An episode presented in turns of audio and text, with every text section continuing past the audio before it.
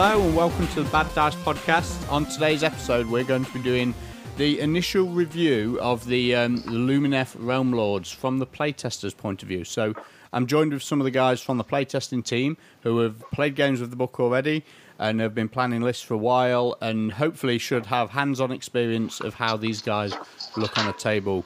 We've seen all the information from the community team over the last few weeks, showing teasers and spoilers, and there's not many people out there who have actually got lists on the table, experience under the belts with games with the new Realm Lords. So I'm hoping for an interesting show, some really good ideas and some good insights into how these things actually play out. So welcome to the show, guys. We have Brian Carmichael, Chippy Rick, Paul Buckler and James Tinsdale, and we might be joined by Jack Armstrong if he can be available tonight as well. So how are you all? How's lockdown treating everyone? And hopefully you're all doing well. Yeah, all good. Everyone's waiting for everyone to speak. This is where the host should direct the questions. So I've already been pre-show chat with Brian and Paul. So let's start with Brian. How are you getting on, mate? Yeah, good. Excited for these guys? You're most recently on Slash, weren't you? Are these going to see you switching over? Yeah, definitely. Really excited for them. Just think they kind of go back to kind of almost 5th, 6th edition Warhammer way of playing. So they bring something really different to the table. Yeah, definitely, I agree. And Jim, so you never played a Fantasy Battle, did you? So you've not got that high elf nostalgia that these guys are feeling, but you're still excited for the list. You like Teclis. Yeah, well, I'm an interesting perspective because I love the army being new to it, but there's so many throwbacks, like Eltharion, for instance, that previous fans of Fantasy know. So it's really cool to see both fan bases come together for the same army. But I'm super psyched for the army, and as a Deepkin player, I've always been intrigued to finally see a Teclis model. Yeah, definitely. So, Rick, you're, I don't know, you can play a bit of everything over the years. So how are you finding these guys? Are you excited? Yeah, definitely. Similar to Jim, actually, I've had a fair bit with the Deepkin, especially more at club rather than events. So playing some of the elves in Age of Sigmar has been good already. I like where they're very different for me, especially the aspects that we'll talk about in a bit. It's completely different to what I played with the Deepkin so far. Yeah, magic for a start. There's not much of that with Deepkin, is there? There's a little bit, I suppose. And so, Paul, you were on the last show with the Seraphon, and as we covered there, you've got all the armies, so you'll definitely be having these. Is there anything that particularly takes your fancy? I think the cavalry, for me, just looking at the models, they just really sort of bring me back to, like, the old high elf cavalry of old. They really sort of show that classic elegance, maybe, of high elves. So, moving forwards, they bring that sort of into the realm of Age of Sigmar and forward with a Realm Lord version.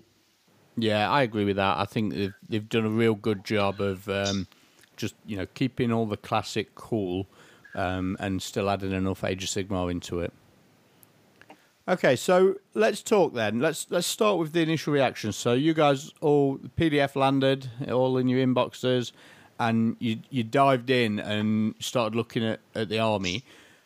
Obviously, Teclis is the big poster child of this book, and it's really magic-heavy faction. So what were the first reactions from diving into reading the PDF? Brian, what did you think from first off? What was immediately jumped out at you as being cool?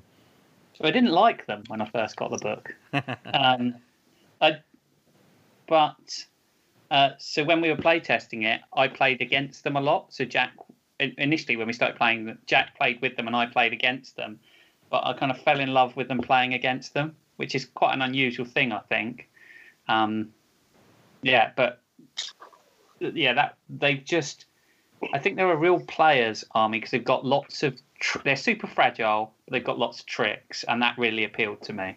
And lots of kind of synergies between things. So, you know, that's where my deep love for them came from an initial kind of, don't really get it. Some books you get and you're like, wow, that's cool, I can see that's cool and that's cool and that's cool, they jump out. I think you have to see these on the table to kind of really feel the love for them.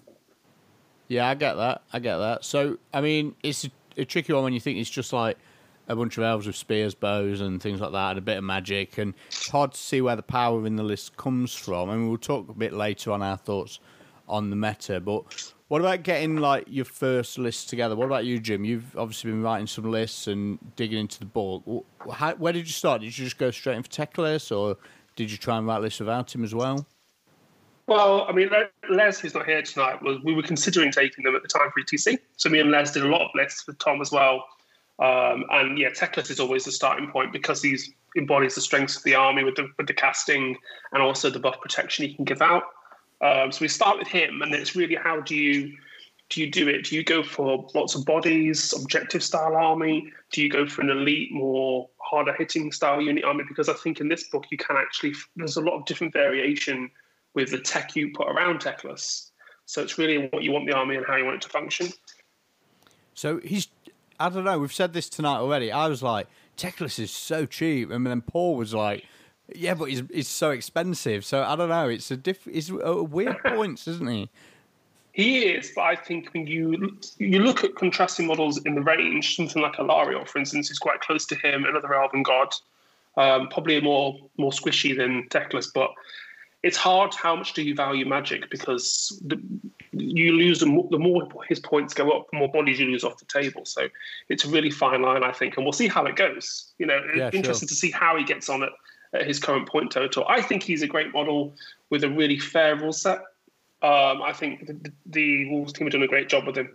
You know, bringing something unique to the game with him. He feels a lot like Morathi. So when Morathi came in, it was like, do you mean she can't die? But then now, you know, everyone knows how to deal with most people. Maybe you don't. Too soon. Most people know how to deal with Morathi. I think he's going to be kind of the same thing. It's like, what do you mean you can cast all the spells you want? And eventually it'll be like, oh, okay, yeah, we're playing Teclis. This is what we need to do. Okay, so right, what about you then, Paul? You we've spoke off air about some different builds already. Now, have you gone straight in with the, you know, into the big boy, get Teclis on the table, or have you been looking at the mountains and things? No, Teclis is for me. As soon as I read it, I was like, I just want to use him. I don't think I've ever played a really magic-heavy army before. So I've never played Nagash, not really used Alarielle, never played Tzeentch. So for me, it was like, this is my chance to play an army that has magic at its heart, if you know what I mean. Yeah, it's sure. It's its core mechanic, and I also like armies that are kind of jack of all trades. They have units that can deal with any situation, and I think Realm Lords do that quite well. All of their units kind of spread out and have a set role and a set task they do, and you can use them for that role. Yeah, I can see that. They are very sort of like classic in the fact that, like, you've got your bowman, you've got your spearman, you know, you've got your horseman. It's like there's not many of the, like, I don't know, the Stormcast Hunters or some, you know, trying to do a bit of everything. You're very down the line. So, Rick, we've already spoke to you again about what you've been building, but you're the one who's the fan of the mountains, aren't you? Yeah. I think as much as when the book came to us, it definitely echoes of High Elves of old. There's certain elements of this book that really hit me as, wow, that's like next steps on the story in Age of Sigmar. I think when like the KO came out, for me, that was one of the first times I really saw what Age of Sigmar was.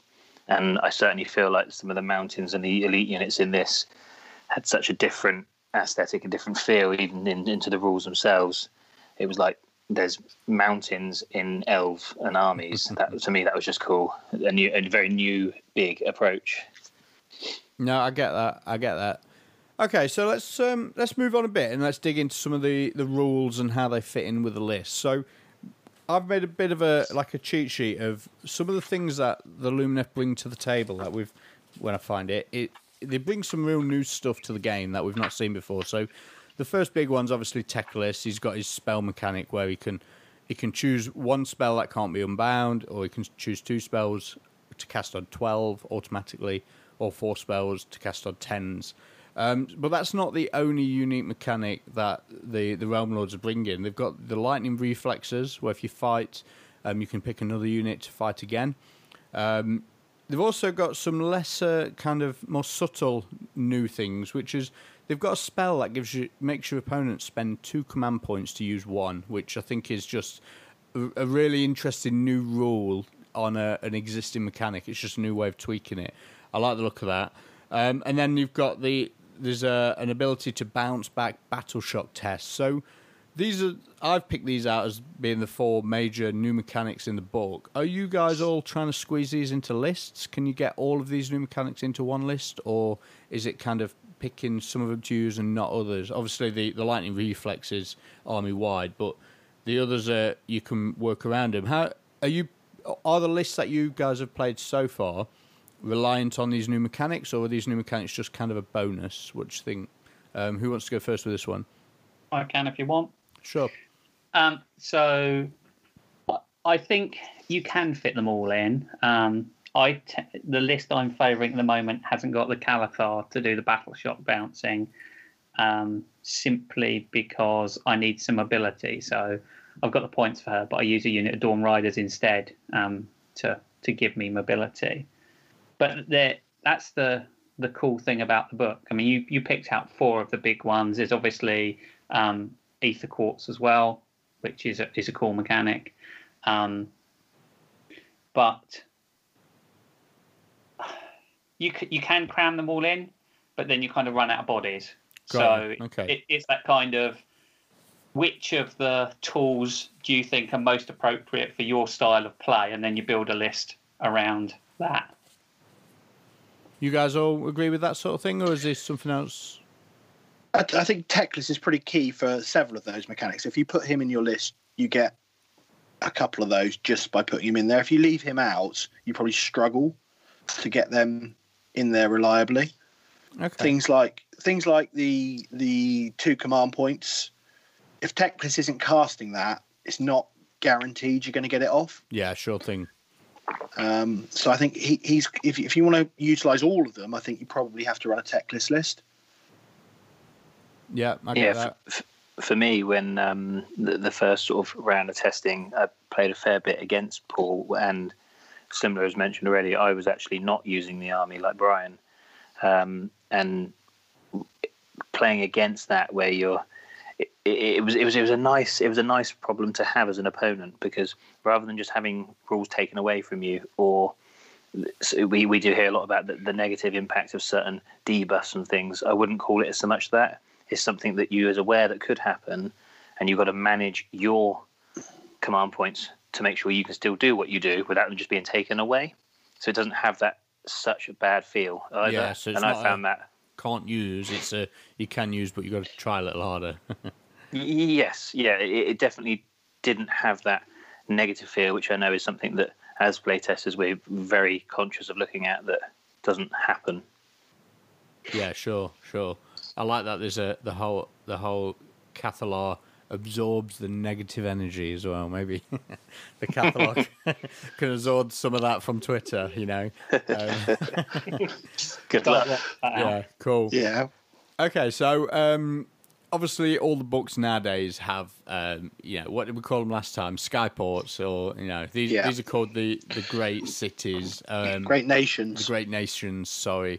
Are you guys picking these out first and building your list down the line, or are you kind of playing your lists and then swapping the same list between the nations? How much of an impact are the nations having on what you're seeing on the tabletop? Sorry, I did say right at the start, I said I'll direct questions at one of you guys to answer, and then I've not been doing it as we're going down. So, Jim, what about you? For me, I've been looking at the battalions and trying to fit them into cities with great nations. Okay. And starting there. So the one I really like, obviously, with Alarith, is the Alarith Temple formation. And that obviously fits, I'm sure I'm saying this wrong, Ymetrica. Is that how we all say it? Yeah, Ymetrica. For me, that's where you start. It's where you find a battalion you like, presumably with the units that you like, the rules. And then you find its best home, if you will, in the great nations. And usually there's a couple of variants they can go in. For me, obviously, I like to double down on the ignoring -2 rend and rerollable saves. So that's where I've started. But that's usually where I start. Battalions into the cities or skyports or whichever formations of the tome, and then go from there really and flesh out your force that way, because it gives it kind of a visual identity as well, I think. Because all the battalions are based on all. Are you doing that because you think the battalions are strong, or because you like to play with battalions, or...? Because I'm coming from a match play perspective, so I'm looking for lower drops, more artifacts, more command points. So I think battalions really serve a real purpose in that. Sometimes you don't always get one that aligns with the units that you want. So it depends. But there are others. There's other formations that I like as well, like the Aurelian Legion I like. I think that has a better city than Ymetrica it can be home in. But that's a good starting point, I think, when you get so many options of great nations and battalions. It's a great way to marry two of them together and see where you land. Yeah, I like that. It's it gives you a lot of flexibility. We talked about this a fair bit during the last review show, the Seraphon. With not only do you get the battalions that do different things in different sky hosts and star hosts and whatnot, they've got the Coalesce versus the Starborn, so there's a lot of interaction there. But yeah, you can see how this would work here too. Okay, so let's talk a bit about so we've covered like the first thoughts on, you know, putting lists together and things like that.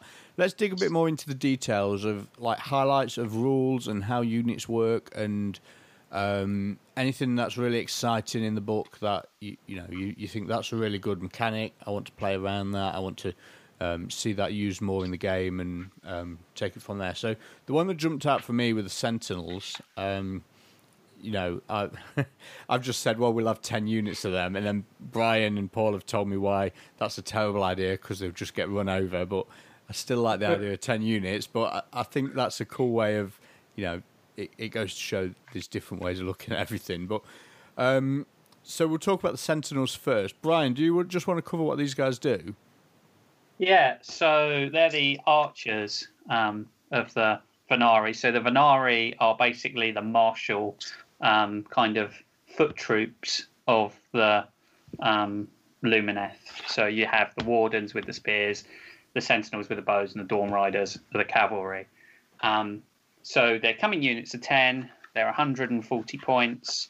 They have a champion who doesn't have a bow. He has a sword and a little lantern. That's a fairly... I think you see that in the Wardens as well. He hasn't got a pike. He's got a sword, so the champions are different.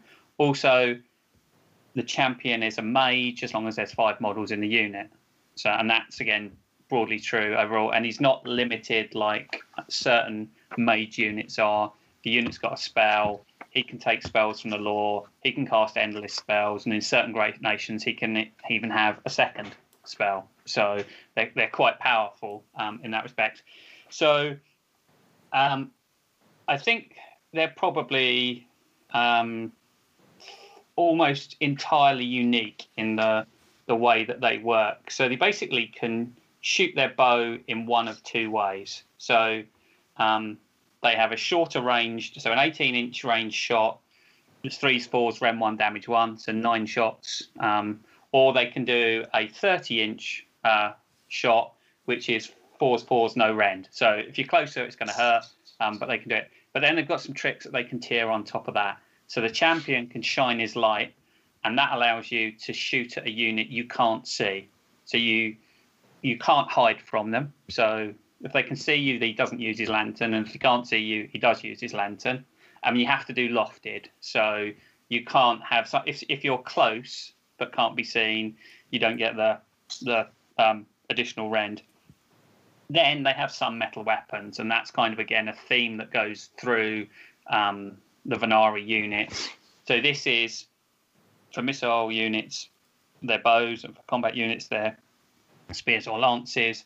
You roll an unmodified 6 to hit, it's a mortal wound. So you've got 9 shots, 30 inches on a character, you're doing 1 mortal wound. But then, to make it a little bit better, there's a spell called the Power of Hysh that they have, and the Wardens have, and the Dawn Riders have. You can do it multiple times. It's cast on a 5, and it takes that from a 6+ to a 5+. So on average... 9 shots from a standard unit is 3 mortal wounds, and then probably 1 or 2 more wounds against another unit. So I always take 2 units of these in a list because you can reliably kill a support character with them. You know, between them, they're doing 6 mortal wounds and a couple of other wounds, and you don't need line of sight.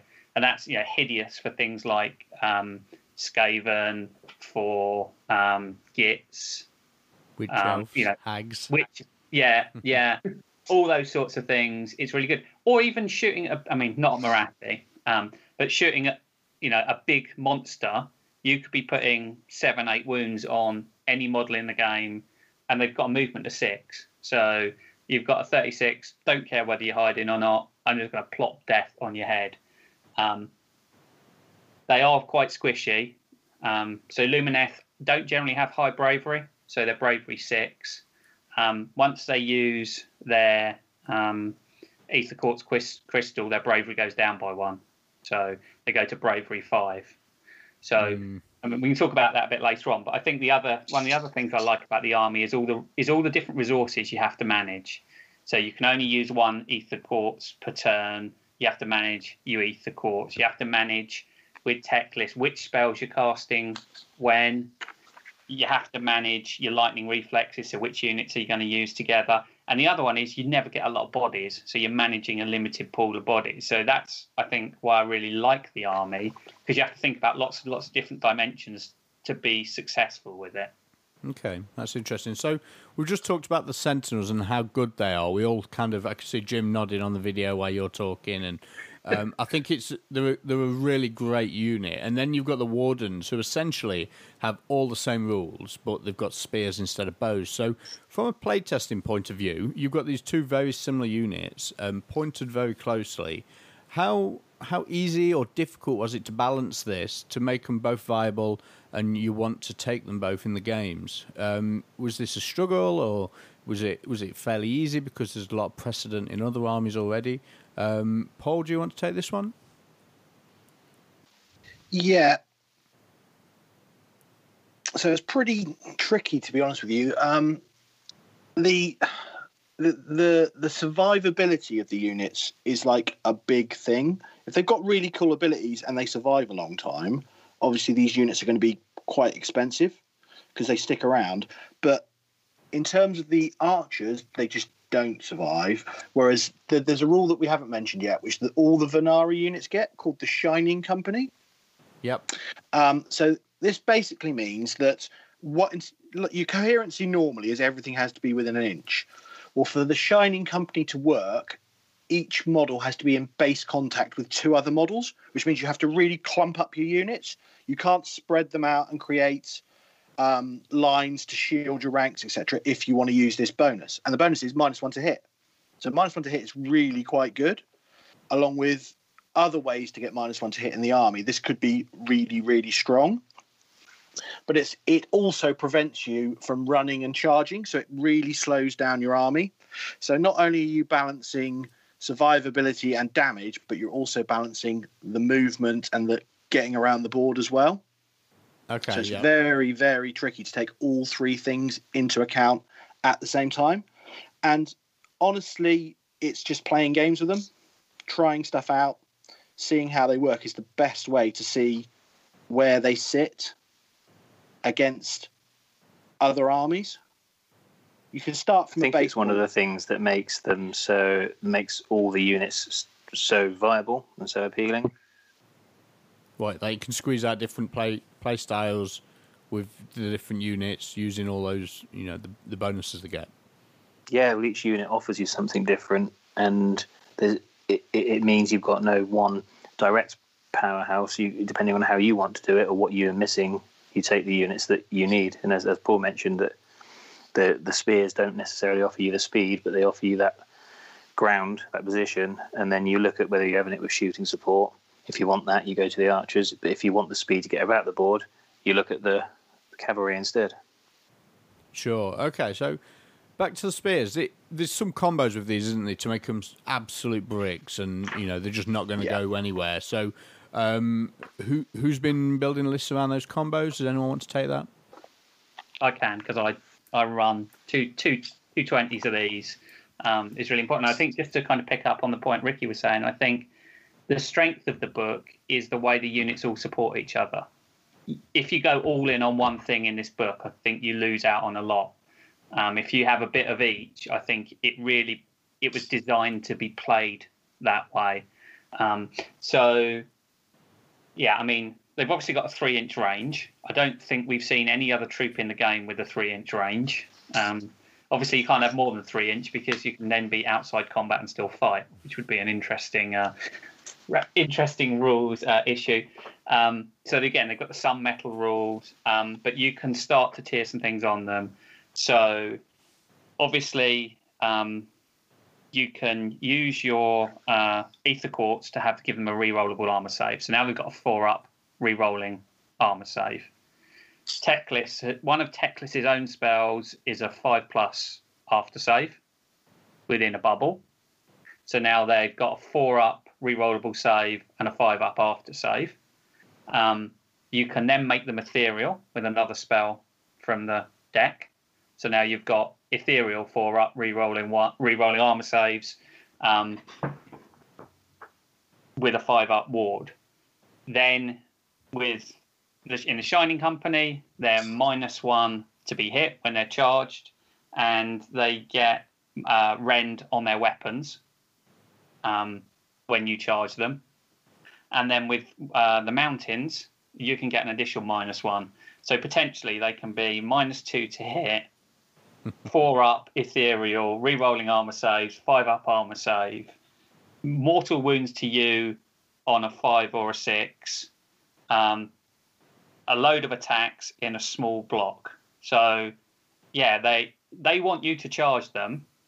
And if you charge them, you're in a world of pain, because obviously when they activate, another unit of their another friendly unit activates as well. So you get clobbered twice. But you think, oh my god, they're amazing. But they have to stay pretty much in you need to be 2 ranks deep to get the benefit of the Shining Company. They can't move that quickly.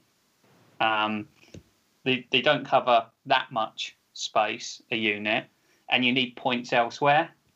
So it's all achievable. And you could use the Cathallar to bounce Battle Shock as well if you wanted to, but probably by that point you don't need to.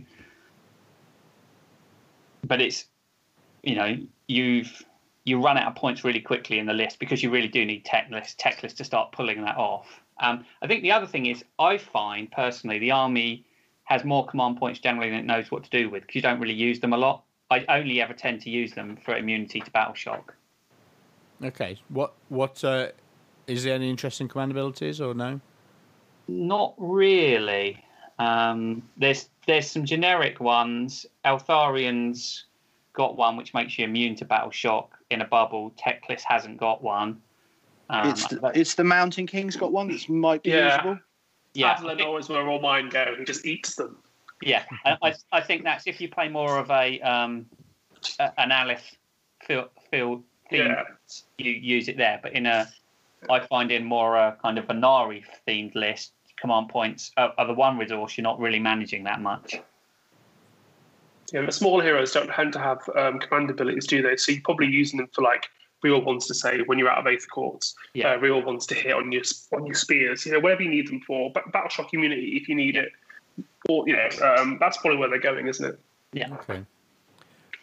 So let's talk about the combat units then. So we've spoke about the shooting, the magic. A lot of Age of Sigmar is just dealt with a giant melee unit coming over the board and smashing you.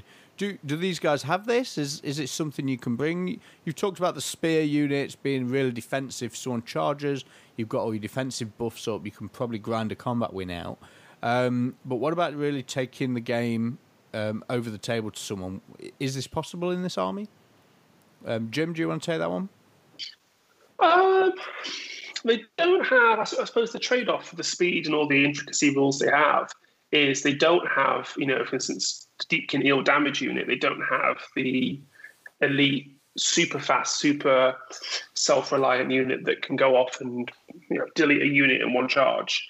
They have to. They basically kill you by 1,000 cuts. Magic. They stand their ground, and to Brian's point earlier, it is a player's army. And everyone uses that phrase, but in a sense, where if you position your army correctly, you can do a whole lot of different things in one turn that you probably perhaps can't control or react to quick enough for it to be her detriment. So I really do. They don't have high damage. The king is probably the highest damage model, singular model, I think.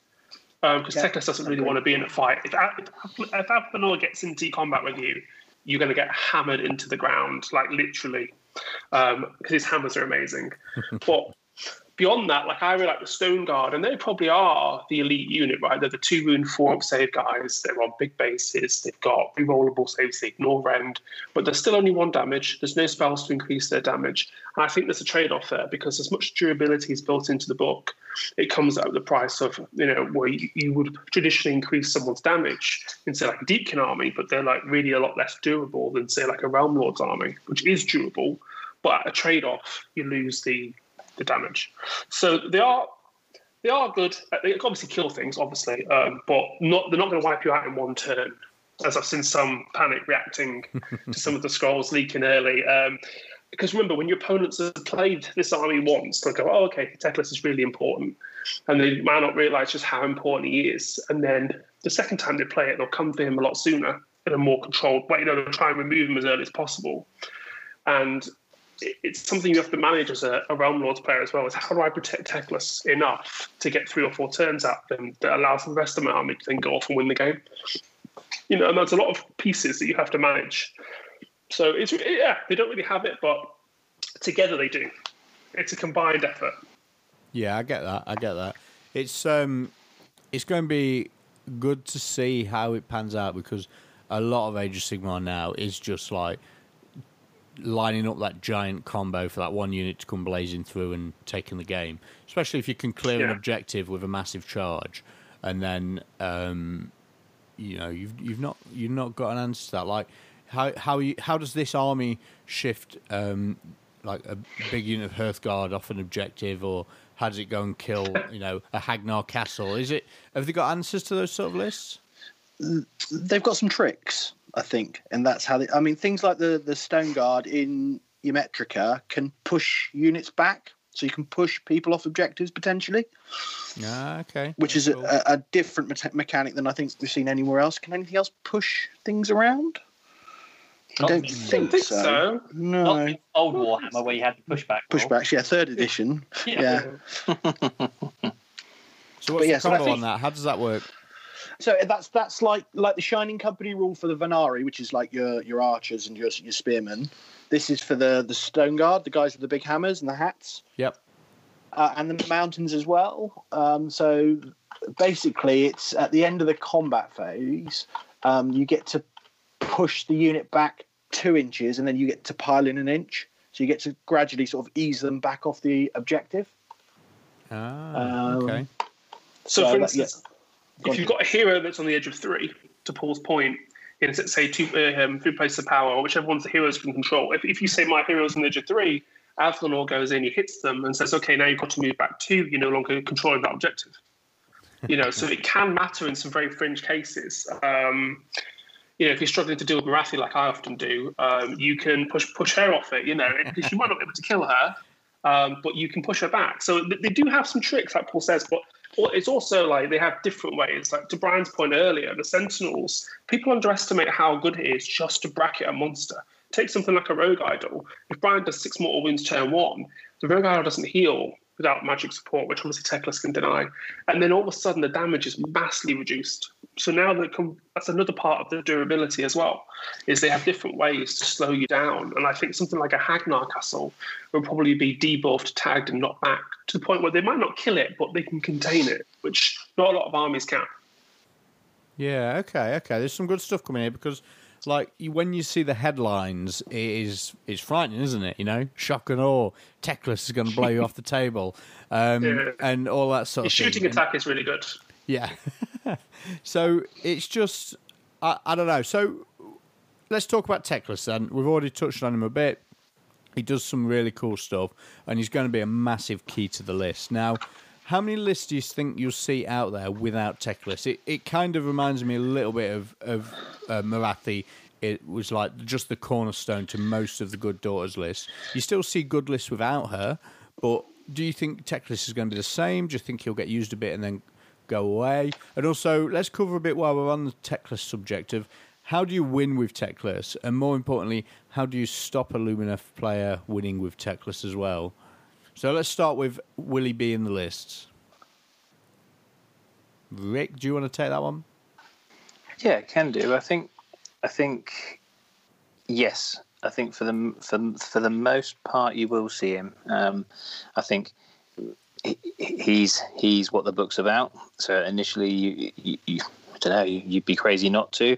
I don't think it's crazy because he's powerful. I think a lot of the way the book's built, which we've already discussed, he is able to support it. A lot of those tricks, a lot of the things you want to include that support the units and make the army work as a cohesive force can be done using him. The reliability that you get from the as you mentioned at the beginning, how his casting works. So whether you want that really big, important one when you're probably slightly later game and there's less models on the table, but one very specific task you need to achieve, you can do that earlier in the game, depending on whether you're playing a more magic-heavy opponent or not. You can go with your two casts. When we play tested, we didn't quite a bit with the combat-heavy armies like Fire Slayers and stuff like that that don't really have the magic defense. So you could go with four. It's just having someone that is that toolbox in all those elements makes such a big key to writing these lists. And we keep saying on here already, it's about having different bits of the toolbox. He is the box. He's the one that's holding it all together, I think. So there are lists. I've certainly discussed one that I've sort of talked about quite early on with the Mountains and the Elite unit. But I think the main play style, the focus of it is definitely there. I know Paul could probably add a bit more on this because he spent a big time focusing on it, and I played against it more than I did with. So what do you think, Paul? Lists without Teclis? Is there a few in there? I think that you will see that over time, Teclis will probably drop out of a few people's lists because everybody will be wanting to use him to start with. Of course. But he's such a big point sink in your list that maybe when you get used to how the units work and how they synergize together, you can almost do it with the smaller casting heroes, do the same job but for less points and give you more bodies. But for me, he's just so iconic, I don't think I'd run an army without him. Just because of the cool factor. Yeah, I mean, one of the big things I found with him is you get spell blindness because he can cast so many spells. When you first play with him, you've got so much choice of what you're going to cast, you just almost get confused and you just sit there looking at the list of spells going, what am I going to do now? So early doors, I think that's a bit of an issue for people that have to push past. And once they've worked out what spells work in what situation, it's much easier to use him.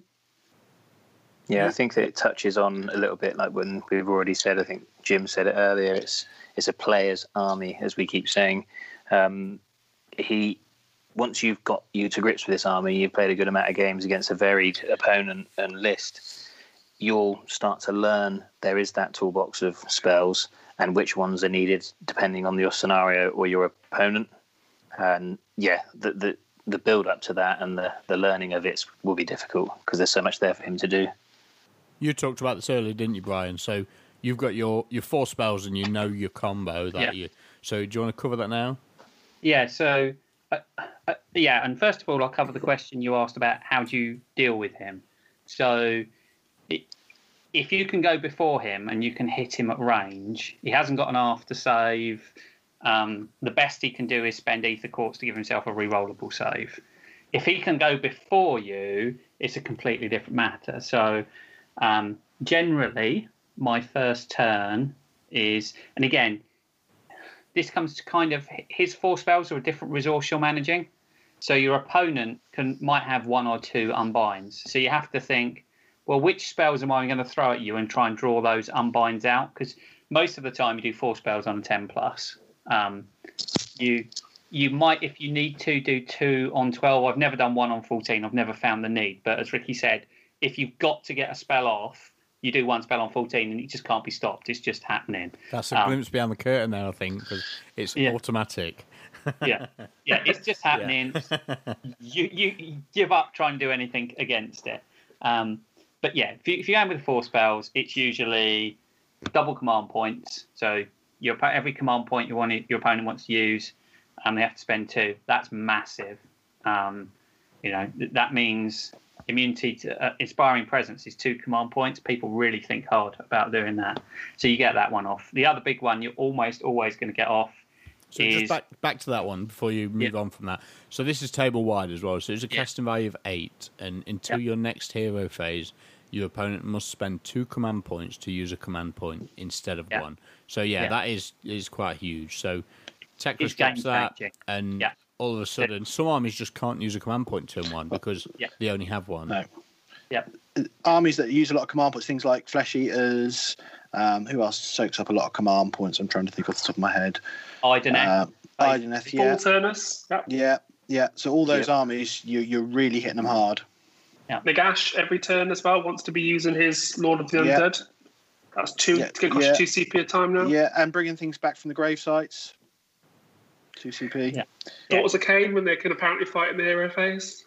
Yeah. If I remember correctly. You don't need to do that much. So you get that off, and that can be game changing. It can cripple some armies. Against other armies, it's not that effective, but it's just useful because people forget, because it's such a unique mechanic. People like, I've got 1 point. It gets to the battleship phase. They're like, inspiring presence. Like, no. You're 50% short. You're not doing that. So that's good. Then you do his protection of Teclis. So it's cast on the 10.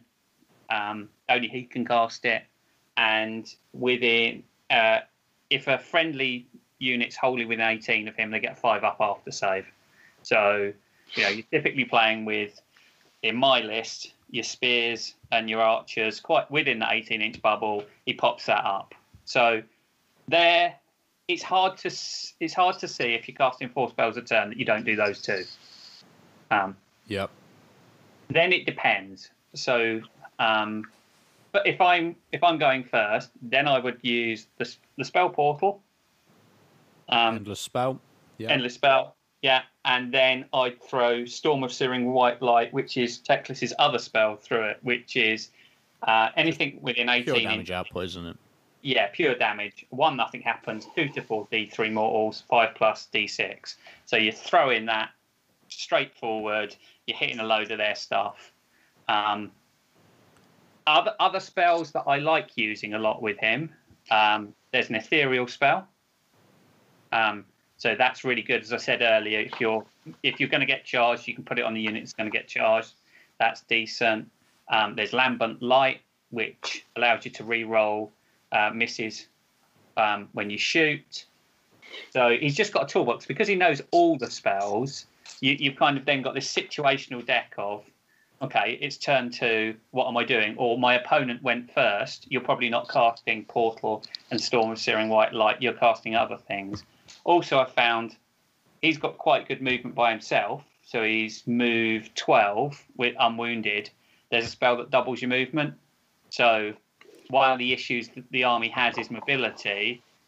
Turn 3 onwards, you often put that on himself, and he's then moving around the board. And at that point, he can finish units off. He's got quite a good ranged attack. So that's typically what you go for. But because he knows all of both laws, and there are some quite good endless spells in the book, he really has got a huge toolbox of options, and he makes all the other wizards better. He gives pretty much everyone +1 to cast around him.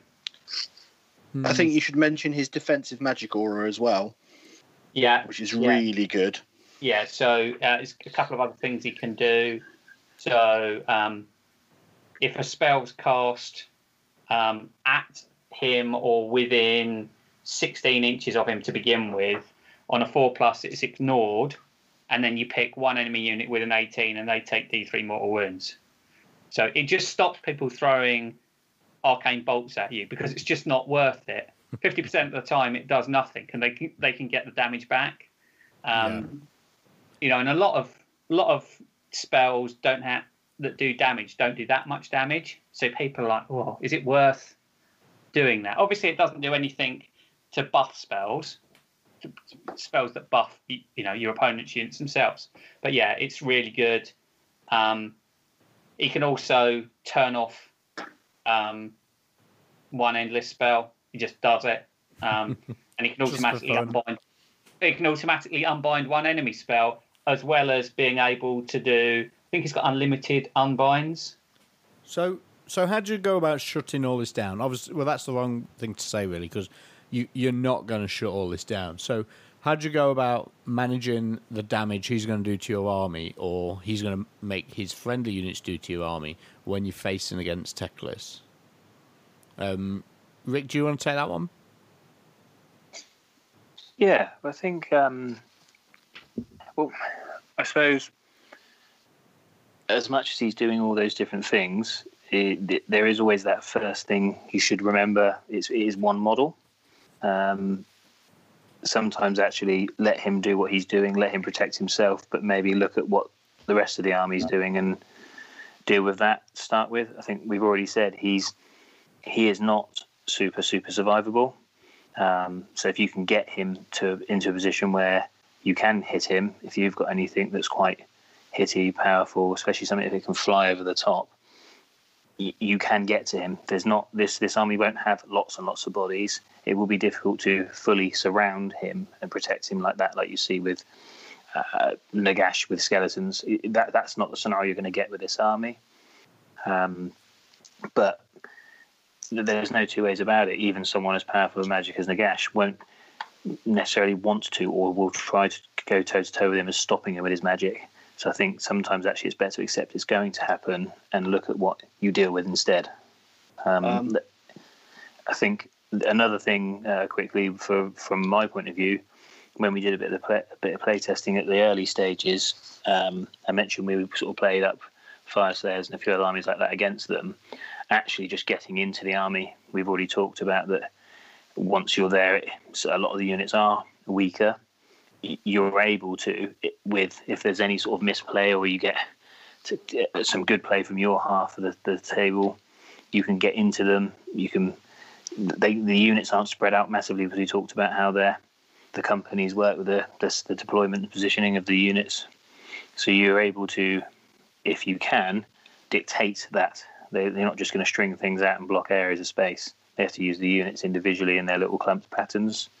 So I think it's, good play can get you through the units and then into him.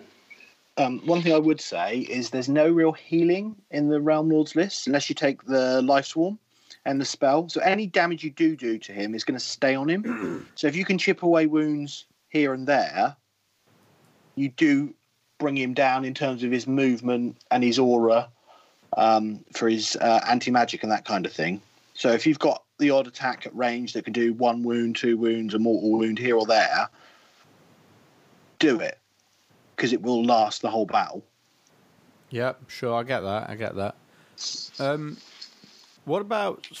So, like, bodies on the table in lists with Teclis in the list. Now, how does he stack up against other units? Because you guys have all said you're going to take him every time. And then I'm sat here thinking, so I can, for 700 points, I can get 5 units of the Sentinels. So that's not, it's not only is it 50 shots, well, not 50, because it's 9 per unit. It's a lot of shots, a lot of mortal wounds. It's 5 wizards as well on the table. And is that a trade-off that is, you're going to lose a lot by not having Teclis on there? Or, if you go with the Dawn Riders, you have 5 units of them. You're going to gain a lot by not having this big model on the table, aren't you? Or is it not enough? Is it not enough just to have the extra bodies, the extra damage, the extra objective grabbers? So, Teclis, so one of his abilities is he adds one to casting and dispelling and unbinding rolls for all friendly Lumineth Realm Lords units within what starts at 16. So, the spell to go from 6 up to 5 up on your mortal wounds is on a 5. So now it's on a 4. He's making everything better. The other thing that we didn't talk about is, in terms of army construction, you pretty much, if you're going down the Vanari route, so cavalry, spears, archers, for each unit of spears, you can take 1 unit of archers or 1 unit of cavalry. Yeah, so you've got to have spears, and so you've got to match them. When you're taking spears, it makes sense to have Teclis, because he helps them out. So I've tried lists without Teclis. You end up putting one or two more units in and a couple of smaller heroes if you go that route. Obviously, you can do the Alithar list, which is the mountains and the guard. That's a different list. But I think if you're playing Vanari, he makes the list so much better. He's also just loads of fun to play with. I'd agree. He just makes you think, because he can do so much, but you've got to make sure you do the right thing, and he really makes your opponent think. And when we were testing it, we were also testing the Tzeentch book. So, him against Lords of Change is really interesting. The whole army versus Tzeentch is interesting because the amount of points that you give your opponent from casting spells to summon things is crazy. And they can potentially shut him down. You know, it's quite easy. They've just got to roll 1-5, a Lord of Change to stop him. So, okay. So there's a lot of options there for shutting him down. Right. We've talked a lot about the Teclis Realm Lords. Let's have a look at some of the other things in the book. And one of the real cool ones for me is Eltharion. None of you mentioned him yet. So how does he fit into the lists and the game plans? I don't think you can use him with Teclis because it's just too many points. That's the biggest issue. If you've got Teclis in your list... And nowhere to put your command trait. Yeah.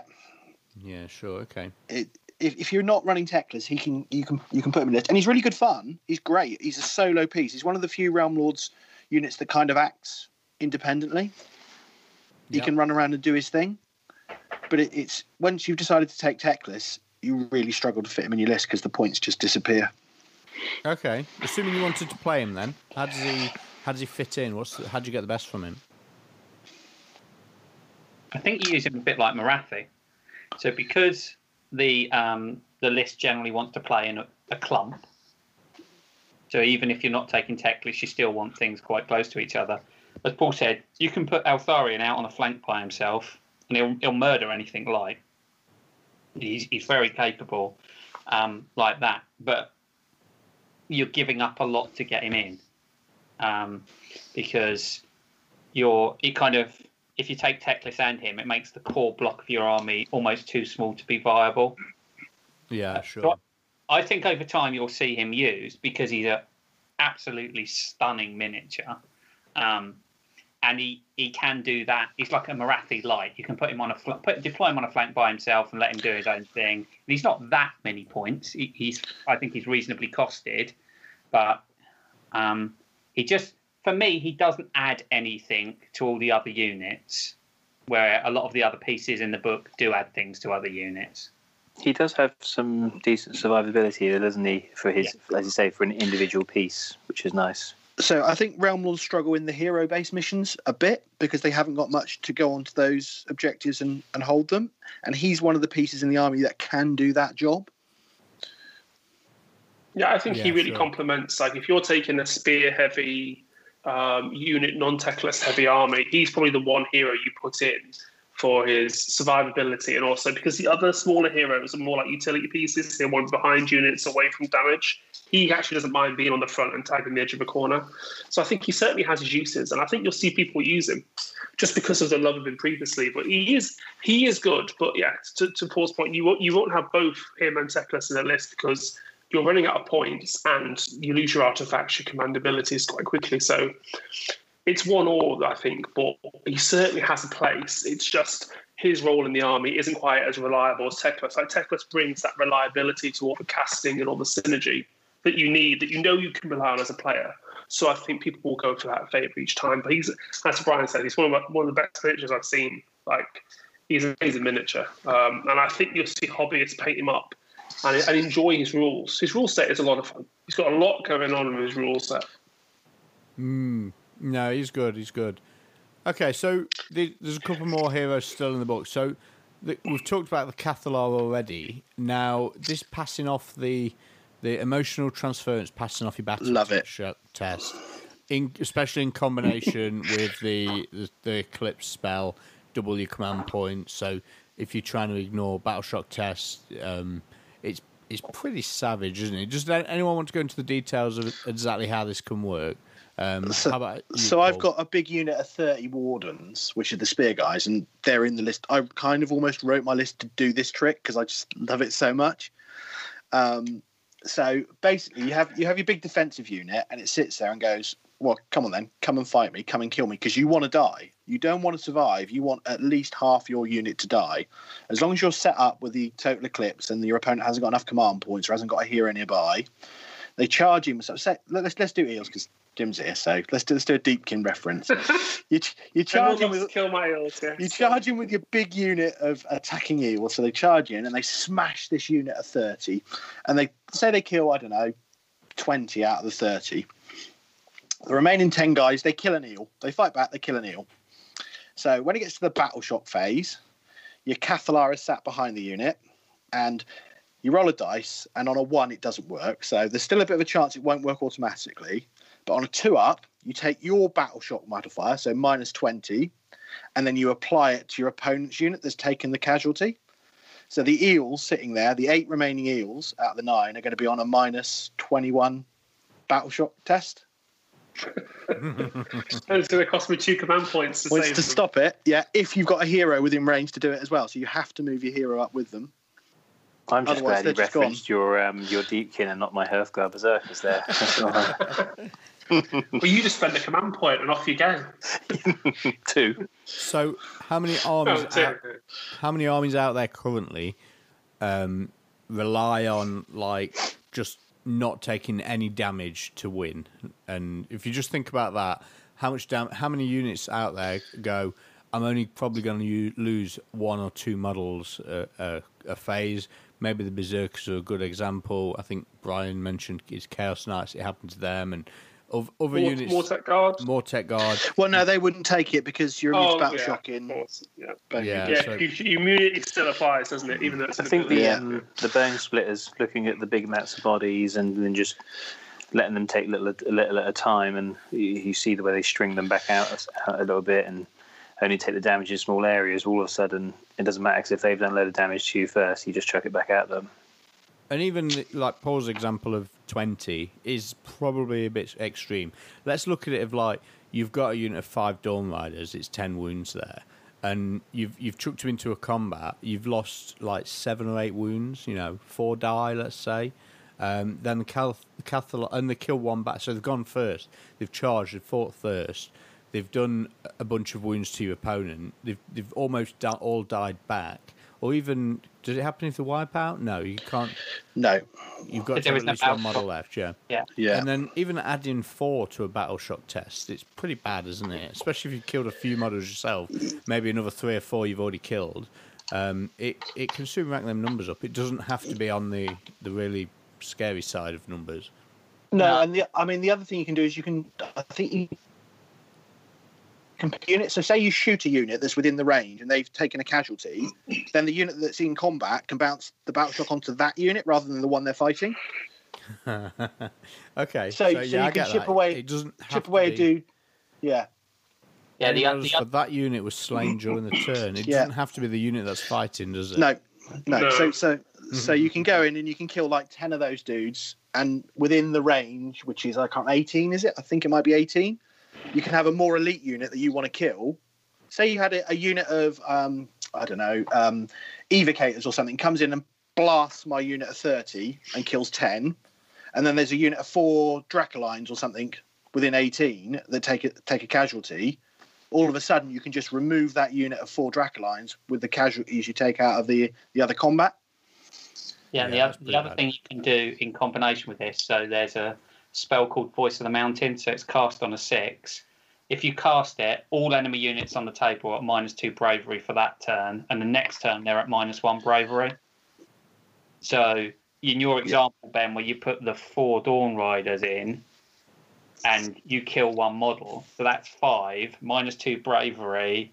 It's effectively a -7 battle shock test already.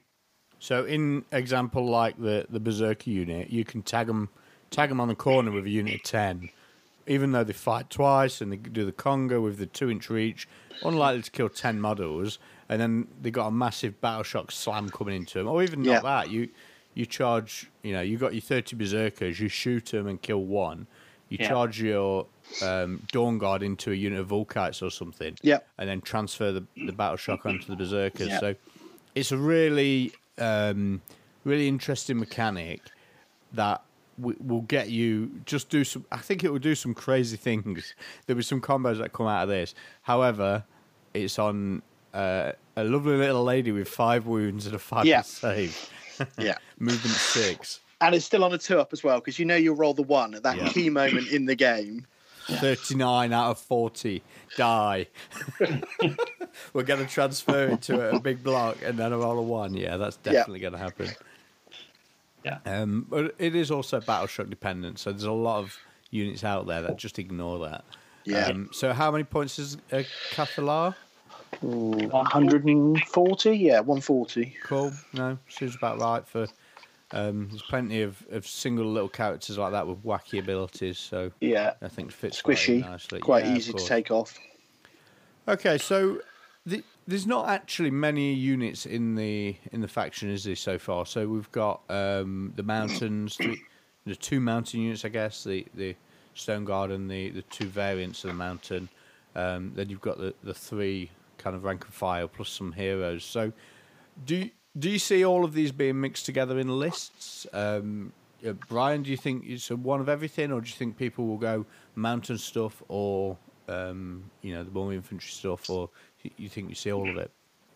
So the list I'm running is Teclis, 2 units of 20 Wardens, 2 units of 10 Sentinels, Avalenor, who's the hero mountain, and the portals, and then either one of the 2 smaller mages, either the Cathallar or the Stone Mage, because they're both useful, or some Dawn Riders, kind of flip between them, or potentially, I think you can ally in eels, so, or potentially 3 eels is quite good. So for me, the units I don't really touch are the Guard, because they don't really fit into my list, but I think there's a good mix, and I think it's probably worth talking about. Sorry, not Avalanor, Alarith. That spirit, that is it.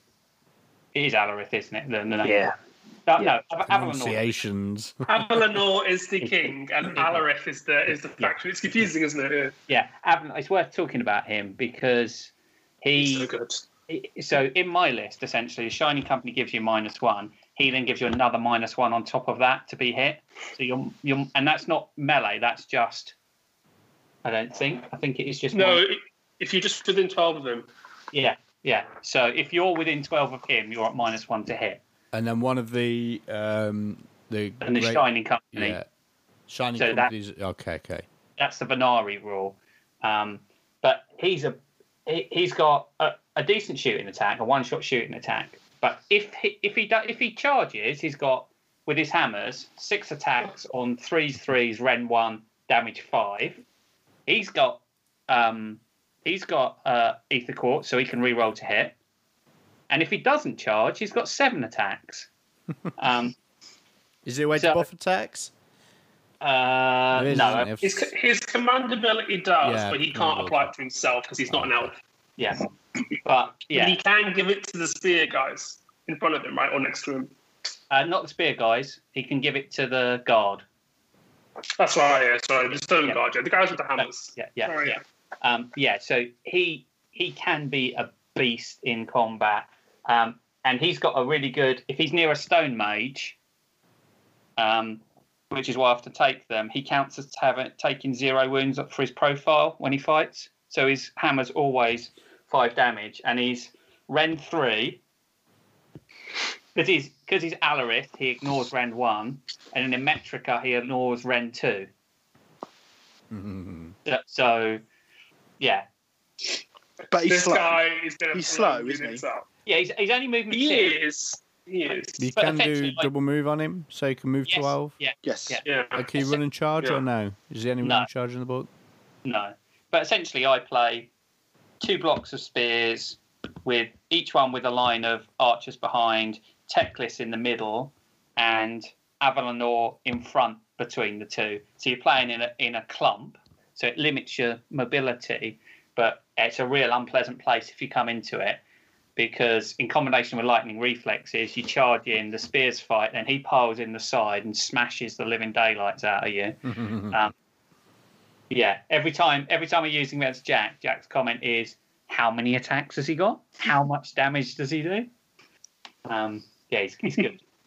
The other one's good as well. He's got slightly less attacks, but he's got higher rend, hasn't he? Yeah, he's rend 2. So he's got 4 attacks that are rend 2, damage 5. But the other one isn't a hero, so that will catch loads of people out and they'll play it wrong. Ah, okay. Only the named one is a hero. The unnamed one is just a monster. He's not a hero. I think when we play tested it, every time, loads of us were like, oh, give him this artifact. Oh, no, he's not a hero. You can't do that. It's because he's got a command ability, and it took us a while for us to go, oh, yeah, you don't have to be a hero to use a command ability. Yeah. I don't know if he's the only model in the game at the moment to have a command ability and not be a hero. Outside of, well, Bone Week was definitely counted today. So, yeah, he's probably the only one. Might be one of the Forge World things, maybe, but I'm not sure. Oh, okay. So, I'm sure. Thinking... 8 units of bows. No, you can't do that because you've got to have the 2-to-1. Yeah. And then, okay. So 6 units of bow. Oh, I don't know. I'm thinking Teclis, the mountain, and then just all shooting. But no, it's not going to work. That's a shame. No. You have to have at least 2 units of spears in there. So, yeah, six units of bows, 2 units of spears, the mountain. No, you've got to have 6 spears to have 6 bows. No. That's only for battle line. So you can have as many as you like, but it's a one-for-one for the battle line. Yeah, so 2 units of spears, 6 units of bows, the mountain and Teclis. That's your list, Ben. That's the list. Maybe not. We'll see. Okay, so while we're talking lists then, I want to talk about what you guys are leaning towards. So we've just talked about Brian's, so let's have Jim next. What are you playing? What would be, if we're going to a tournament next weekend with these, what would you be taking? And also, more importantly, what would you want to face and what matches would you be hoping to avoid?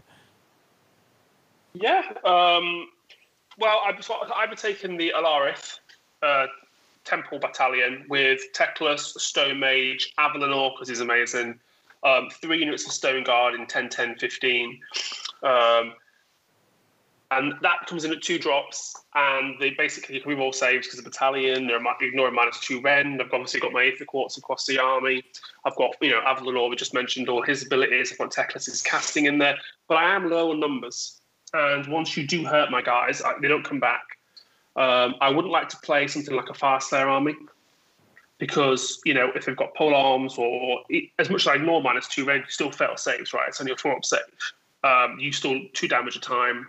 You're still losing a guy for every fail. So that's what I'd be taking. I know Les was into something very similar as well. We were discussing it pre-TC back in the day. But that's what I'd be taking. I think he can win 4 to 5 games. I wouldn't want to play KO because they could remove Teclis early. And then I'd be in a lot of trouble. I wouldn't want to play a Horde army either. Something like, a huge Gitz army at -3 to hit. Something that can easily outnumber me. And swarm objectives because I can't smash and clear objectives because knocking back a goblin isn't going to do anything. They're going to skitter and scutter around, jump on each other and get back into formation. So it's not going to really do a whole lot. So those are the armies I've been looking to avoid. Probably Tzeentch with the horrors as well. They could swarm me. They might not kill me, but they can swarm me and they can weight of dice me off, with their shooting. So that would be another issue. So those, but again, I quite happily play something like Deepkin. All their heals at -2 rend charging aren't going to do anything to me. And Teclis obviously can do a whole lot back, and so can Avalanor. So, yeah, that's probably what I'd be taking. And then, what would you be using Teclis for on the list? What would you be... So Teclis gives the 5-up shrug to the Stone Guard, but he also gives a breakaway piece because, as Brian mentioned earlier, mobility is an issue. So I do this with my liege and my Bone Reaper army. When it gets to the mid game and units have come off objectives and you need someone to break away to a back objective, Teclis can be that guy. He can double his movement. He can get to the back of the board on his own. Even if he's only on 4 or 5 wounds, you can still double his move. He can still get there. Obviously, a run as well. he also obviously denies magic, his magic defense, isn't he? He's going to shut down the mortal wound output coming at my guys. You know, I ignore Ren 2, but I don't ignore mortal wounds. So that's another thing, spell damage. And also, he's a bit like a Neo-Taunt character, isn't he? He sort of put Teclis down, and everyone goes after him, which allows the Stone Guard to get mid-board, get set up, and get to work. A little bit like Morathi, but obviously not as good as Morathi at that role, but he certainly serves that, and he can take a bit of heat off the rest of the army. Because, I mean, if you're looking to pick it apart, you'd go after the Stone Mage, the floaty one on the rock, because she does a whole lot for the army. She's a really important piece. And then maybe you go after Avalenor as well and ignore the Stone Guard because they don't do mass damage. But the army's still really good. It's got a lot of tricks. I think the pushback from the Alarith will catch some people out on objectives. And if you use it well, because you're not allowed to be within an inch of any unit. So if you... multiple charge, you can really push unit back, quite well. So it's really useful, but that's what I'd be using. I think that's what I'd be taking. Okay, no, it sounds good. So who wants to go next? Rick, do you want to go? Because you're looking at the mountains, aren't you? Yeah, well, I think the list I've sort of looked at is similar approach to what Jim's just talked about, but it just doesn't have Teclis in it. Straight off the bat, I'd be looking at one of each of the mountings. I think something we talked about is that the actual Stone Guard with the hammers, they don't do huge amounts of damage, but there are a number of ways you can support them to do more damage. Obviously, we've talked about the Stone Mage and adding the Battle Shock into the damage to opponents. So having at least one slightly larger unit of, say, 15 or 20 Stone Guard with the support of both the mountains. You've got the command abilities we talked about earlier from the mountains, adding an attack to the attack's characteristic. Well, each of the mountains has a command ability of which is different but adds an attack. So actually you can stack up a number of attacks on them relatively early on. They've got the pushback mechanics we talked about to help shuffle enemy units off of the objectives and areas of board that you want to remove them from. And also one of the rules we haven't really talked about with the Stone Guard is that every roll of a hit of a 6 adds one to the damage. So they actually do get to the damage too. Now, when you've only got 2 attacks each, yes, I know that's not... your averages on 6s aren't very high, but when you're adding 2 more attacks to it from the 2 command points... your chances of hitting those 6s are more, so then you're starting to look at that Ren 1 damage 2 is coming through. Yeah, so you're not going to be able to do the double stack because the Unshakable Faith calls that out as only being able to use... a unit cannot benefit from this command ability more than once and cannot benefit from this and the Faith of the Mountains command. So you can't do both on the same unit, but you can get 3 attacks per model... Yes, popping 2 damage on 6s, no problem. And you've got your lightning reflexes, so 2 units are going to go as well, so, which makes it even more potent. So definitely. I think it's good. Ricky, if you play with these, do you tend to go mallets over picks? So you go the extra damage instead of the mortal wounds? So one of the first lists I wrote actually had a smaller unit that had the mortal wounds in them. But the slightly larger unit was focused on but for me, it's the damage. If you want the big Ren, the big damage, or the mortal wounds, you get it elsewhere. I think the unit does what it does, but I think that having that damage in multiple amounts of attacks is where it's at for me. Gosh, I saw the models. I was like, picks or mallets. And then I saw the models, I was like, mallets.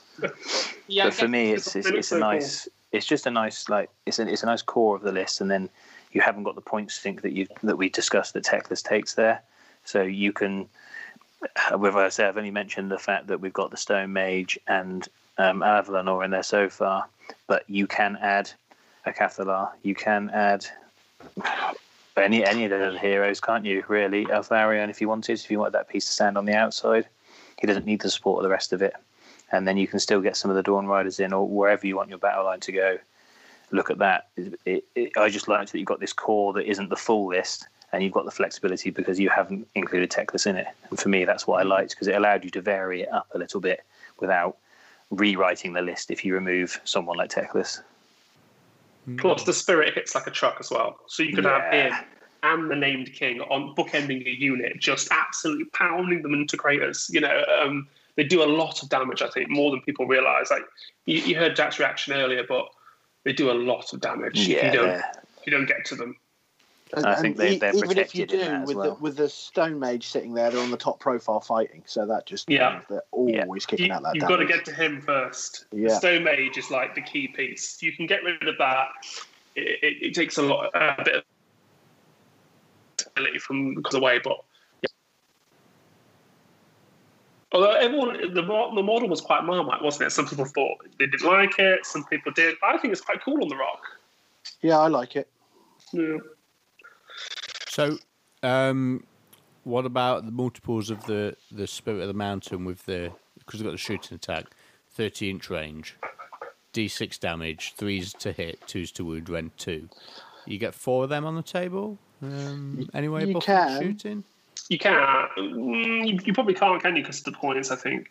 4 behemoths plus battle line plus heroes. Yeah, because you can know because you have the Stone Guard as battle line, so you have 3 inch of 5 of those, 1 hero, and 4 of them. I think because you need a character, so you could have. You just go for the cheapest one, don't you? Yeah. You can do it. Yeah, you can do it. No, you can do it. So, but we've already talked about the fact that the book in general is light. I think if you're going to that light, it's cool. I'm not sure you'd be looking at it on the competitive edge. Great hobby army. I can imagine Paul doing it on one of his amazing display boards with all these lads moving.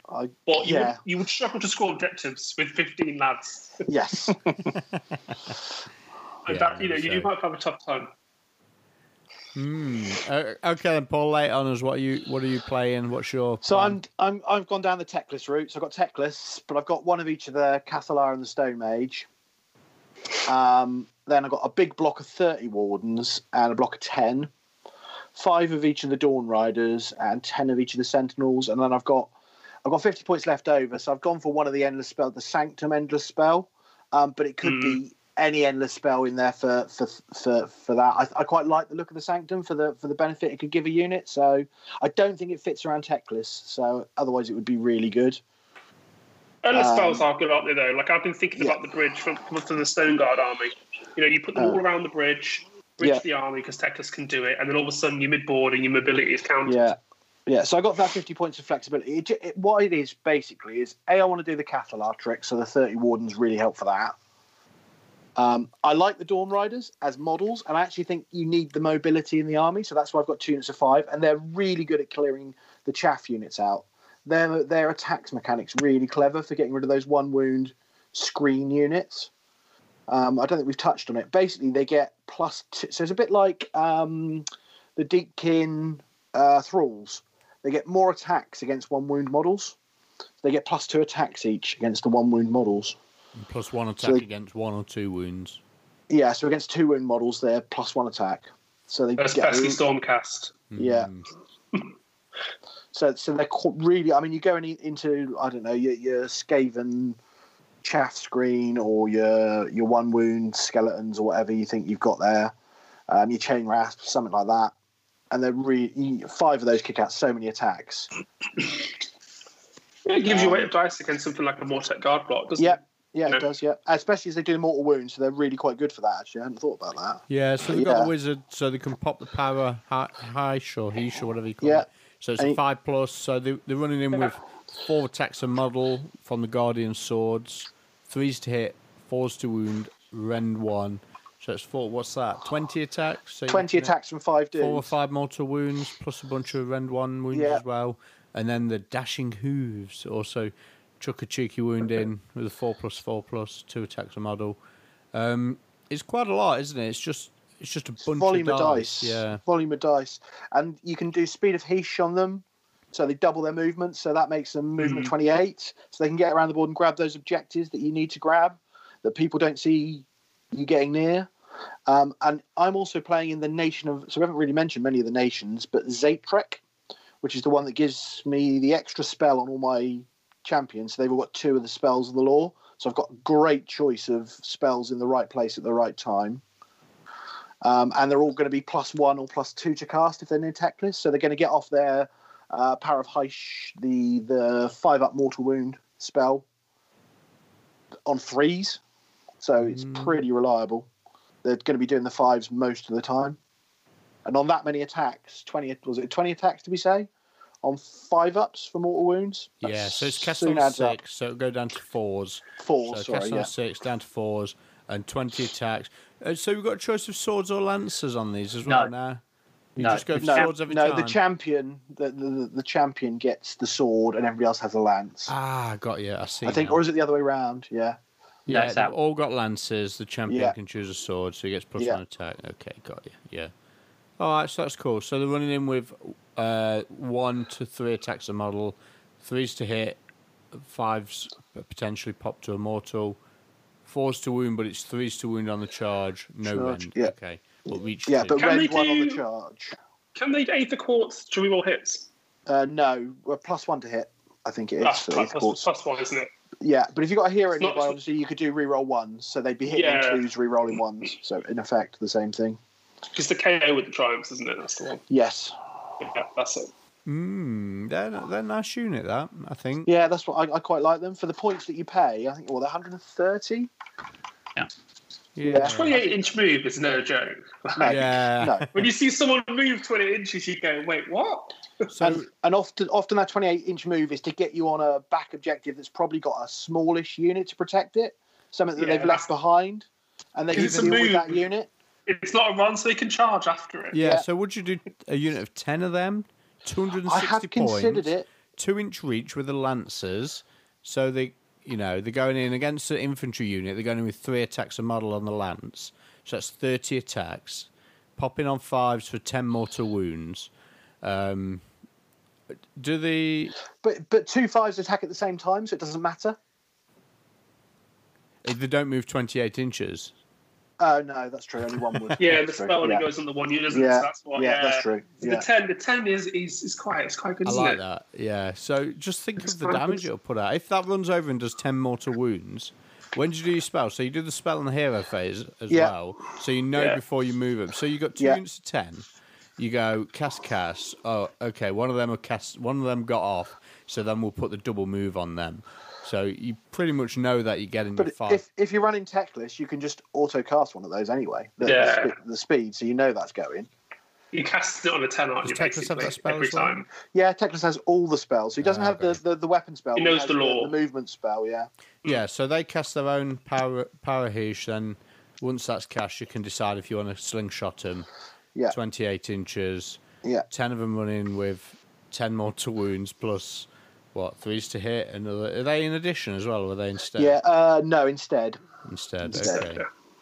Yeah, so... But they're rend 1 on the charge, so it gives them a little more punch as well. Rend 1 and 3s to wound as well. Yeah. Yep.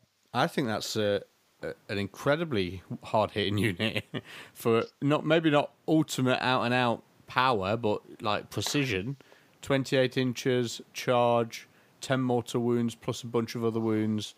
not a lot stands to that, and then 10 bodies on an objective.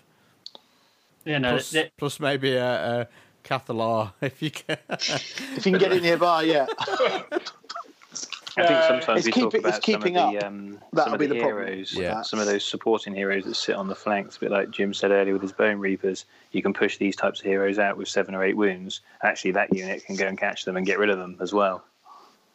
Yeah, that would be extremely frustrating if they just went and nuked my liege, wouldn't it? I'd be like, oh, that's not supposed to happen. Yeah. One thing I would say is that the army doesn't have any teleports, so you can't get guys to support the teleports and things like that. They are restricted to where they can move. And fly as well. There's only Teclis that flies, isn't there? Yeah. Is one of the characters. Yeah. It's only him. Yeah. The Stone Mage might, because he's on a rock, floating on a rock. I don't know if he does. So either way, there's not much fly, there's not much teleport. We've got a list. The Stone Mage can't fly. There's no fighting out of sequence. Only your lightning reaction. There's no always strike first. There's no fighting in the hero phase or moving in the hero phase. There's no teleporting. There's no massive combat punch. There's no summoning. You're not getting extra bodies. Yeah, there's no hordes. There's a lot of stuff it's not got. There's a lot of stuff it does have, and that will be powerful. But there's also a lot of opportunities for taking advantage of weaknesses. Yeah, so I'm looking at this Dawn Rider Lance now. Yeah. 2 to 3 units. You've gone off the Sentinels, have you, Ben? No, the Sentinels have been binned. I'm thinking Teclis, 3 units of 10. Why is it? Yeah, that's the one. Just turn after turn. Right, this turn, you're going over there. Now, next, you're going. You've got to remember, though, if they fight anything that's got more than 2 wounds, they are much less powerful. Mm. So if you come up against ogres, I was enjoying myself. If you come up against ogres, you're on 1 attack each, Ben. No, forget it. That's been a good story with facts. Back to the bows. I think the other thing is the endless spells. I mean, I'm a big fan of Rune of Petrification. It's if you can get this off, especially with the shackles in combination, it is absolutely hideous, especially on characters. You just melt them. Yeah, so the way this one works is it hits twice in each movement phase. So at the start of the movement phase, you roll a 4+ for all units within 6 inches on a 4+ to take a D3, and then you do it again at the end of the movement phase. So in the Lumineth player's turn, he casts it in his hero phase. The enemy's going to take it twice in the following movement phase. If you get a double turn, you're doing it again, so you're hitting them 4 times when you get a double turn. If you're not getting a double turn, your opponent's still going to get hit at the start of the movement phase, so they're still getting hit a minimum of 3 times. It's not predatory neither, is it? So it just sits there. So you've got to move away from it. So you chuck it on an objective where you know they're going to be staying. They've got to just sit and take it. Yeah, it doesn't affect you. Doesn't affect you. Yeah. Takes 1 from their run and charge rolls. Nice. Yeah, and then if you put which is good, really good. You put shackles on them as well. Just stop them moving. Yeah, you're staying there. Have some of that. It's quite expensive, but I am a big fan of it. It's because it's almost like the vortex, the warp lightning vortex, but kind of different. It's kind of more destructive, but in a smaller area. But it's quite a big model, you know, and within 6 inches of it, that's probably, I don't know, it's like a 14-inch circle that it's affecting. Yeah, it's quite good. I always like things that affect your opponent's positioning, you know, their movement. It keeps them out of that bubble, doesn't it? They don't really want to go in unless they have to. Yeah, I mean, it's cast wholly within 18, so you're not affecting your opponent first turn. And it's easy for Teclis to cast, right? But it's cast on an 8, so to dispel this bad boy, you've got to hit that 9. That's rough. You know what I mean? You know what I mean? Just to get people aren't even going to attempt it. Yeah, most common casters won't. It's a lot of points, though. It's a lot of points, but remember, Teclis can move it around as well because he's got his auto dispel of an endless spell. If you cast it in one area of the battlefield at the start and you need to move it somewhere else, he can just do that without having to worry about it. Yeah. It's a good one to cast just in front of yourself. So, you know, you cast it sort of 5 inches away from yourself. Somebody comes in, they're going to be in combat with you for a couple of turns, and it's just sitting behind them, grinding it. Especially if you've got a Cathallar as well, don't you? Yeah. Because then that unit in the back actually it did lose somebody, and now they have to take battle shots. It's 2 CP to save. Yeah. Or you'll be able to do your Cathallar ability. You know, it's a little bit of extra just in case you do get wiped out by the charge. Yeah. So this Cathallar ability, I've just my cogs are whirring. Is there any way you can use some naughty endless spell tactics to then teleport wounds across the battlefield to someone else? Yeah, no, you could move him with the bridge, couldn't you? Yeah, of course. Yeah, he could be bridged. So yeah. Pick one friendly Lumineth Realm Lords unit within 18 of this model and roll a dice. On a 2+, don't take a battle shot. So you could go, right, my turn 1, my opponent's got no command points yet. I will cast Pendulum through the unit, kill 2 or 3 models, and then we will, you know, put Cathallar on to teleport them onto someone else who we've shot. Again, your 5 Chaos Knights or whatever, you shoot one dead, you've used your own endless spells to do some damage to your friendly units, and then you transfer them wounds. It's just naughty, isn't it? It's also, in testing, it's really good for screens. Like, you could put 10 guys down, and you wouldn't want to kill 5 or 6 of them with a mortal wound or, you know, to get your pile in, so to be able to get extra space, because they would then be able to take Battle Shock, and the Cathallar could then use that against you. So you actually think, oh, actually, I do need to wipe that out, because otherwise the Cathallar could affect me. Because you're using all your command points to use your abilities. And later in the game, when you've only got like 10 lads left, you can send, you know, touch the edge of a unit, lose 4 or 5, and go, right, Cathalar's going to Battle Shock that unit over there, which is on the objective, and all of a sudden you've lost the objective because of the numbers. It's cool. So it's also the mind games that everyone knows wins Warhammer of, I'm going to put this guy here behind this screen, so if you kill my screen, I can put the Battle Shot wounds on you, and your opponent's going, right. And then you aggressively measure your bubble of how far. So if you come into this area, I could Battle Shock you. Then you roll the 1. Yeah, of course. Yeah, then you roll a 1, everyone goes, yeah. That would definitely happen, especially when you set it all up and you lose your 29 Wardens or whatever it is you've lost, Paul. Yeah. Or they just shoot your Cathallar off with magic, and then they're like, oh, yeah. Attack. And then they go, right, that's it. You know, Gaze and Morathi dead. Literally stand it touching Teclis and say, there's 5 extra wounds for Teclis. You're going to have to shoot these first. No, it's all good. So, I think we've covered most of the stuff I wanted to talk about. So we've got our initial thoughts on the book, play styles and list building. We've got some details in there as well. So one of the things that I wanted to cover that we sort of talked about a bit earlier was the meta. How does this fit in with what's out there already? How does it fit in with the things that are winning at the moment?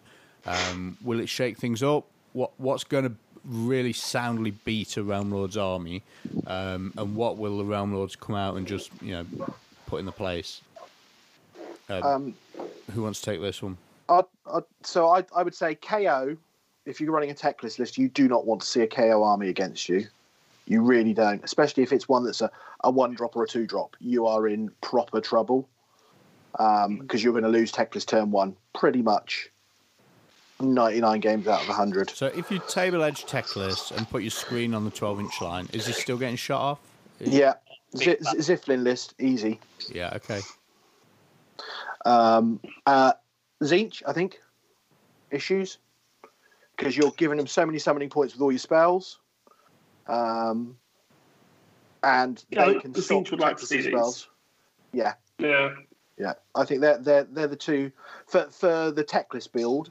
And then I think against the Ymetrica, you know, your mountains and stuff, I think Daughters probably deal with them quite well, just on volume of attacks, because they haven't got any rend anyway, and they just chuck loads of attacks at you.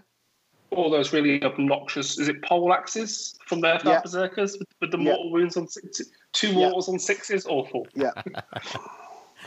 Awful. So does Deepkin not give them a real run with just the mobility, the speed, the hard-hitting impact? They do, but it's if you can get to Teclis. Yeah. But I did it in testing. I had a game where I wiped them out in a turn because I can get to Teclis. But then I've had games where you can't get to him with different builds, and then the magic all of a sudden becomes a real thing because you've got no magic defense. Sure. So they just start mortaring your eels. Yeah, there's a lot of mortal wounds. Yeah, and something like we talked about as well with the rune. If the rune went down, you've got no way to stop that, and that's just going to keep hitting your eels. You know, there's not a lot you can do. But if you can get to Teclis, obviously, you can destroy them. Okay. And what about OBR? How do they fit in with all of this? Teclis doesn't want to see any crawlers. I'll tell you that right now. Why is that? Just because of the amount of damage they do normal shooting at him? Yeah, you just got to play the 4-up game, haven't you? And then the 5-up. But he when he degrades, like Paul says earlier, he doesn't heal. So even if like 2 crawler wounds, if you take 10 wounds off him turn 1, it is a big deal. Yeah, you just chip away. And they can shoot in turn 1, can't they? They're one of the few armies that can actually get to him turn 1 with little effort. Okay. For me, I think the Warclans book. I certainly think the Bone Splitters offer some potential issues. A number of the armies you can get low drops, and we've already talked about the weakness of Teclis before you get your turn. They've got ranged attacks, they've got mass bodies, and they've got speed. I think they're already seeing the Warclans book relatively competitive at the moment, more heavily on the Ironjaw side and the mix with the big war. But I think the Bone Splitters itself is actually something that's relatively untapped, I think, since the book's come out, because the other stuff's been seen, but that's got a bit of everything, but what it does have is the speed and the fly to actually reach. Okay, yeah, that's interesting. That's why I like Avalenor in the list near the Shining Company spears, because the minus one on him and -2 on them means you're fairly resilient to a melee alpha, because it's really hard. It just negates so much damage, especially if you've got Teclis's protection up, and then you need to basically, it almost is a bit like a really old undead army. You want to suck people in because they think they look fragile. You know, it looks like an elf with a spear. People think, oh, that's just going to fall over. With all the things you can stack up on it, you can actually be really tough. People come in, get stuck, and you just smash them off. The issue, though, is the mobility. To play that, you have to play quite tight. You don't have a lot of spare points. You haven't got, for example, old eagles. You know, you would have had, in high elf days, you would have a couple of eagles in that list, and they would have flown off and grabbed your objectives. Because you haven't got something like that. That's what I think the challenge is going to be, is actually the movement of it. If you want to play that really cool bubble, you don't have a lot left to go and grab objectives. So you're almost trying to suck your opponent into you, wipe them out, and then win the game in turns 3, 4, and 5, because you're probably not going to score that much in turns 1 and 2. It does feel a bit like if someone just comes and sits on you and bogs you down in your half of the table, you can really struggle to come back from that. Yeah, yeah. Gitz. I mostly think Skaven. Gitz is a good call, I think. The Skaven have been quieter, haven't they? Skaven, you think, will do it? Well, I think Skaven have got the bodies you talked about to hold you up for a turn or two, and they're surplus to requirements. The clan rats and the units like that. You've got the gutter runners with a free move, but also the scry side of the Skaven book. I think you can get dropped armies. Yeah. Storm fiends will remove Teclis. Cannon. They're going to see Teclis. The range, though, isn't it? Storm fiends. You've got gnaw holes, haven't you? You can gnaw holes, bridge. You're going to be midboard. Yeah, and even like you don't see them that much, but warp fire throwers, any of that is going to remove the wardens and the scry battalion. Ben, that you've got in a box somewhere at home. Pull that back out. Giselle. Yeah. Giselle. Might be right. Yeah, Giselle's. It's that mixed book that can do everything. It certainly will offer it some interesting challenges. So my next list is actually a shooting list. I'm inspired by playing against Byron at what wasn't Faceham, was it? It was Eggs. So he had a really nice Tempest Eye list with a load of shooting. He had a bridge and a big unit of Iron Drakes, is it? Didn't like that aspect of it. Didn't like the all your eggs on your bridge and with a load of guns. So take that 400-odd points, 500 points, and just put more MSU shooting in. So that's my next list. So hopefully it'll be able to hold up against the magic barrage I'll get and put some shooting back. What happened to your shootcast list? I just don't think it does anything after it comes down. I think it's a one-turn wonder, and that's the one. So I've kind of tweaked it to a Tempest Eye list. So using javelin prosecutors still. Yeah. So, get some of them back out and a bit of everything, really.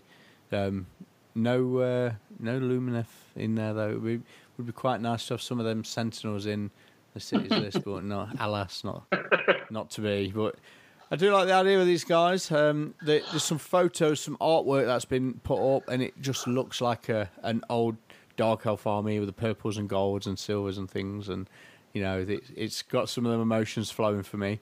So maybe it might be, and in the future I might pick these up. We'll see. So I think that about wraps things up.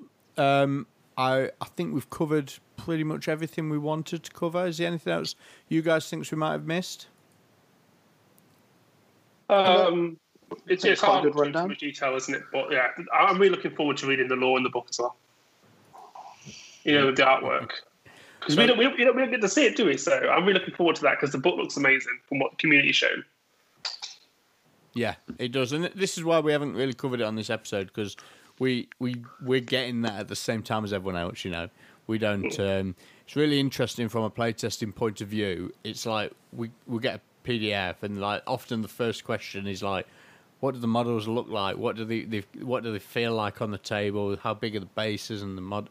You know, because that makes a big difference, doesn't it? In just like base size, yeah. Massive. Yeah. So you look at the rules and you think how they might play, and then when you see the model as well, it's like, oh right, okay, really interested. So let's wrap things up. But before we do, I did put a shout out on Twitter. Just to see if people have got any questions for us while we're getting all on. I didn't actually do one for the Seraphon review because I didn't know, announcing we're going to be doing a review before the book was even out, and I didn't know how it'd go. So we'll just have a rundown and see if there's anything on Twitter we've not covered. The first one, Dave Fraser's asked, do you think they've got the mechanics like the 2-inch movement... the formation adds to the enjoyment of the game, or is it just another time factor, like having the models, two models touching? I think he means so. What's it called? The Shining Company. Yeah. Yeah. How do you think that impacts the game? Like once it's on the table and playing, no big deal. Does it make it faster? Didn't slow it down for me when I was playing it. I think it adds to the theme. It makes you play in a phalanx, which is how they're meant to play. Yeah, that's cool. I like that. There's a question here from Kharadron. How does this handle, and we've talked about this a bit, and it is a weakness of the list, I think. How do you handle something that's really fast, teleporty, shooty? Do you just die, or do you have some defense against things like the salamanders just popping up and having free reign with the shooting, the flamers doing the similar? You haven't got real good screens. You can't stay off the board and come back on later. How do you deal with that sort of thing? I think you have to build to go first. If that's the meta, you have to build to go first. You got the minuses as well, haven't you? You have got minuses, but I think building to go first to get up your defensive buffs on Teclis and on the army makes a big difference. I think things like salamanders have got quite a short range, so they're not so much of an issue because you can use one of your units to, in effect, push them back from the stuff you don't want them to hit. It's the longer range things, like the KO maybe, where you've got more issues. Okay. Well, KO can just pounce, can't they? Because they have to fly high, they just wait. They don't have to do it turn one. No. They're like, are you going to move mid-board or not? Like, what's going on? Yeah, okay. I think they're a very specific case, aren't they? And they're quite a strong counter for the Realm Lords, well, the Teclis build at least. Yeah. Yeah. Okay. War Chief Baz. And you've all got to answer this, and none of you can choose Teclis. It says, what's your favourite unit in the book? So, Brian? Sentinels. Jim? Avalenor. Chippy? Stone Guard. Paul? I've already said the Dawn Riders. You know what? I think that unit of 10 Dawn Riders in a list with Teclis, I think that will be really fun to use. So many options there. So, yeah, I like that one. Luke Morton says, what's your top 3 tomes at the moment in power level, and where do you think this book stands at the moment? Is it going to be in the top 3, basically? So just a quick go-round. Top 3, yes or no? No. No? Mm. For me, I'm going to say no as well, but it's not because it's not got the capabilities. It's just not got something that's auto-pull out.